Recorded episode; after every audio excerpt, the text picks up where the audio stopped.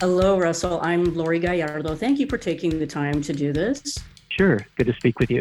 Well, just to be upfront about absolutely everything, you are dealing with a genuine nerd, and I don't hide it. There's no way I can hide my uh, enthusiasm running over. So I hope you don't mind that. I'll try to. Oh, that's great. Well, thank you.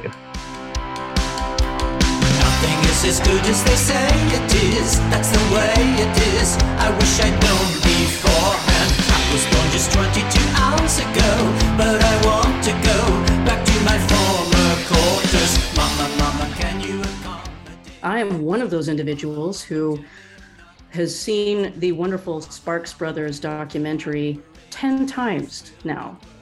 Wow. You're hardcore.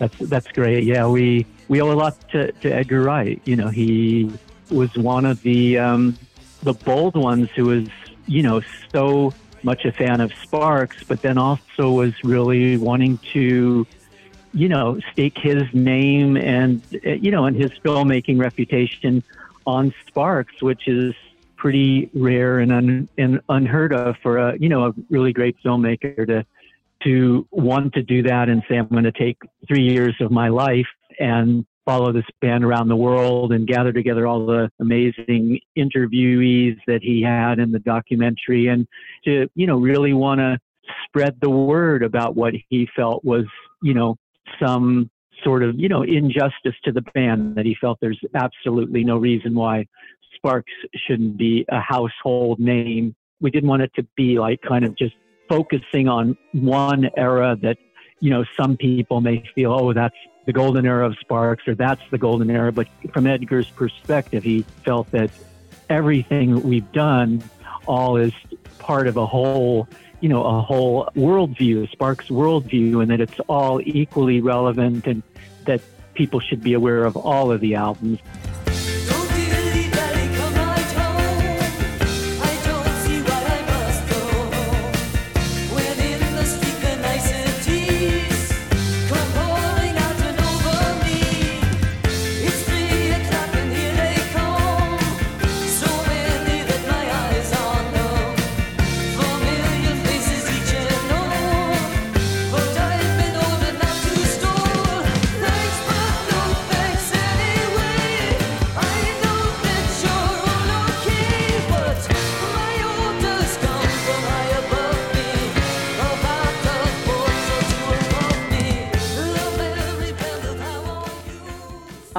I, have been a, a fan of Edgar Wright myself, and I somehow saw this as a perfect match because of the sense of humor that he has. And I felt that it really complemented Sparks' sense of humor. What was it exactly about Edgar that attracted you uh, to him as the person who would be the one to do the documentary? you know, well, one thing we knew Edgar's a really cool filmmaker, and we love his films. And not only does he have, um, you know, it's there's humor in his films, but there's also something else as well. There's a really kinetic style to his filmmaking that's kind of on par with Sparks' kinetic style of music as well. And so we felt that if anybody could kind of capture what Sparks does in a musical way, it would be kind of Edgar in a in a filmic way. And he, he does have a sense of humor in his filmmaking, but he, he's also a real musical person. He's just a music geek. And so he, you know, he, he did this extensive research of some things that he maybe wasn't aware of from Sparks and had an amazing team that did a lot of archival stuff. The main thing was we didn't want it to come across as a piece that was kind of uh, focusing on one era that that it's all part of something that's that's very much ongoing. And from edgar's perspective what sparks is doing now is maybe even more progressive and dynamic and forward thinking than some of the stuff we've even done in the past. So it's kind of like it's a very much ongoing endeavor and that maybe sparks best days are here and yet to come. You've nailed it right there because there's so much more, I feel, on the way. yeah it's a battle it's a battle always just when you know when you've had 26 albums to kind of keep finding challenging ways to present what you're doing that hopefully aren't um, kind of rehashing what you've done, and that, that's always the the challenge. But we, you know, we're really proud of the the new album, and we're you know particularly proud of the live presentation because I think that people that come to see us that aren't that familiar with the band, and maybe it's the first time they've seen us live, they come away kind of kind of in disbelief that the band that has this long of a history is kind of not seeming like a band with that long of a history. The girl is crying in her latte, yeah. The girl is crying in her latte, sad. The girl is crying in her latte, wow. The girl is crying in her latte, bad. Now she's leaving the place. Someone's taken her place. Orders, then takes a seat. Looks like it's a repeat. What's exciting to me, Russ, is introducing people the way I was introduced to the band. It's endless musical discovery right there. Even if there's a person who is kind of racking their brain going, How did I not know about the existence of Sparks?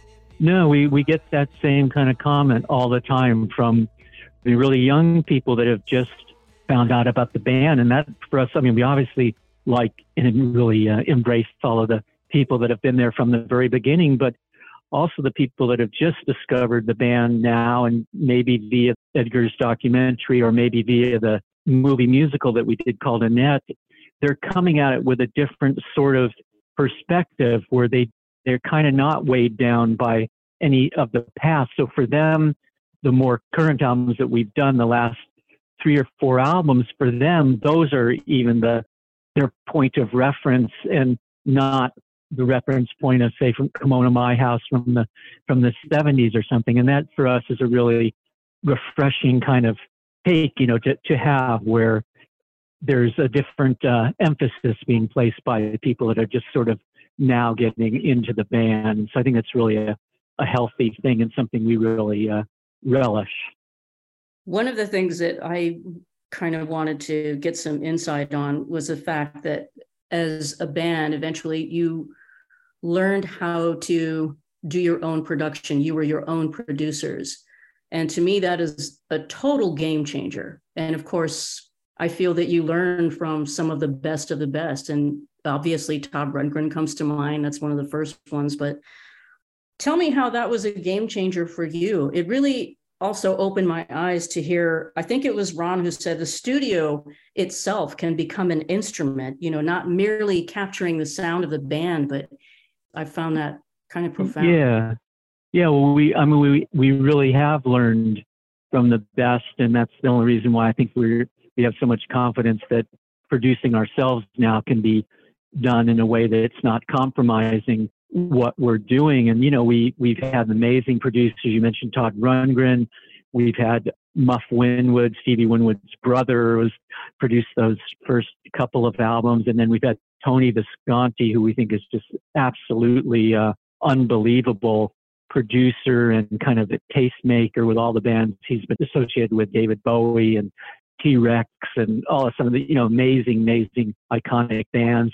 Going to the other end of the spectrum, there's Giorgio Moroder, who you know we learned amazing things from in the whole electronic kind of area. And so after having those people as kind of tutors, we you know eventually got brave enough to get our own small studio set up and then you know the technology changed so that you can in fact do really good work in a studio that you know previously had to go into places and you know pay really exorbitant rates to be able to and sit there and have to watch the clock that you had to get stuff done fast and now we can work where we can just take as much time as we want and deliberate on stuff like ron had mentioned you know the studio just becomes kind of another musician in a way.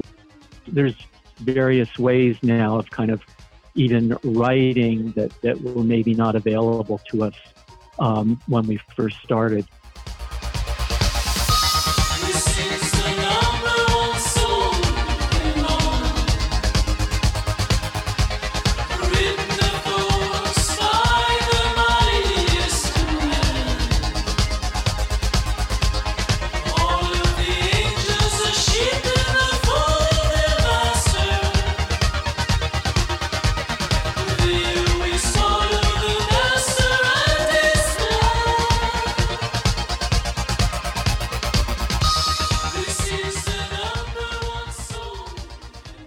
One of the things I believe I, I heard you talk about was the fact that the longer you've been doing this, the more emboldened you become to doing what you want.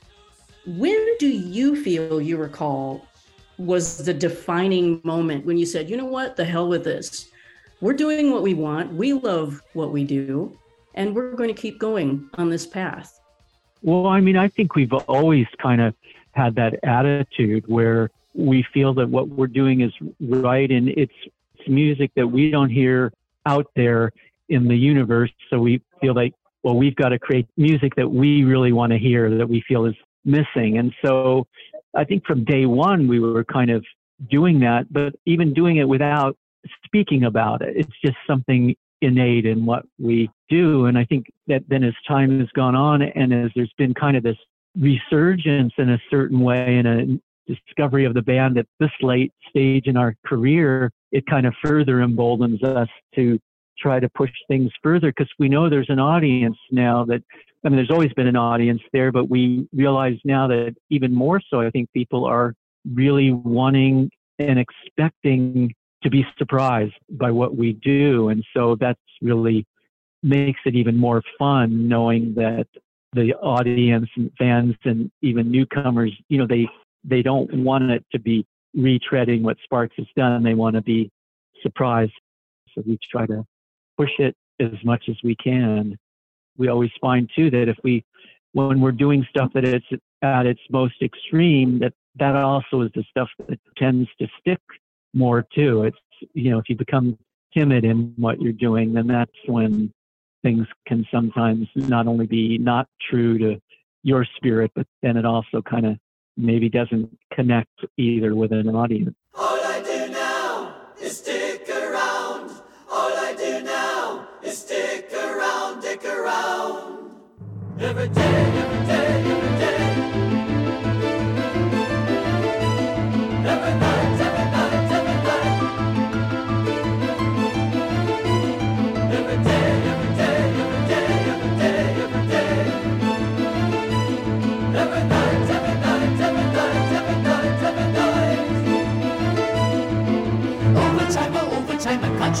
by design to reach the heights of academe, to be the captain of the team, to CEO a thousand who will do the things I say to do, and I will make a lot of bread, and you will find me good in bed. I will push, I will pull, I will push, I will pull, pull a couple and find myself atop the conglomeration.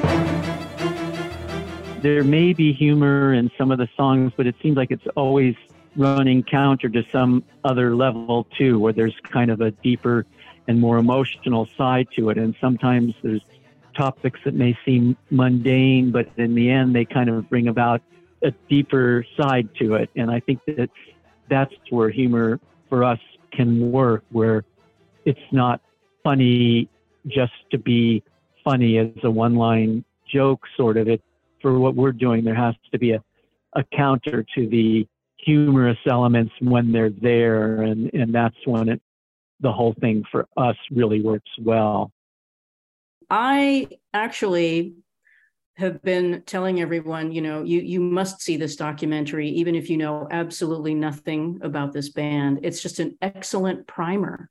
And again, um, cheers to Edgar Wright because I also found I also found it very funny. I was there were many moments where I was actually smiling and laughing out loud. it's, it's just it's it's it's wonderful to share the experience in in such a great way.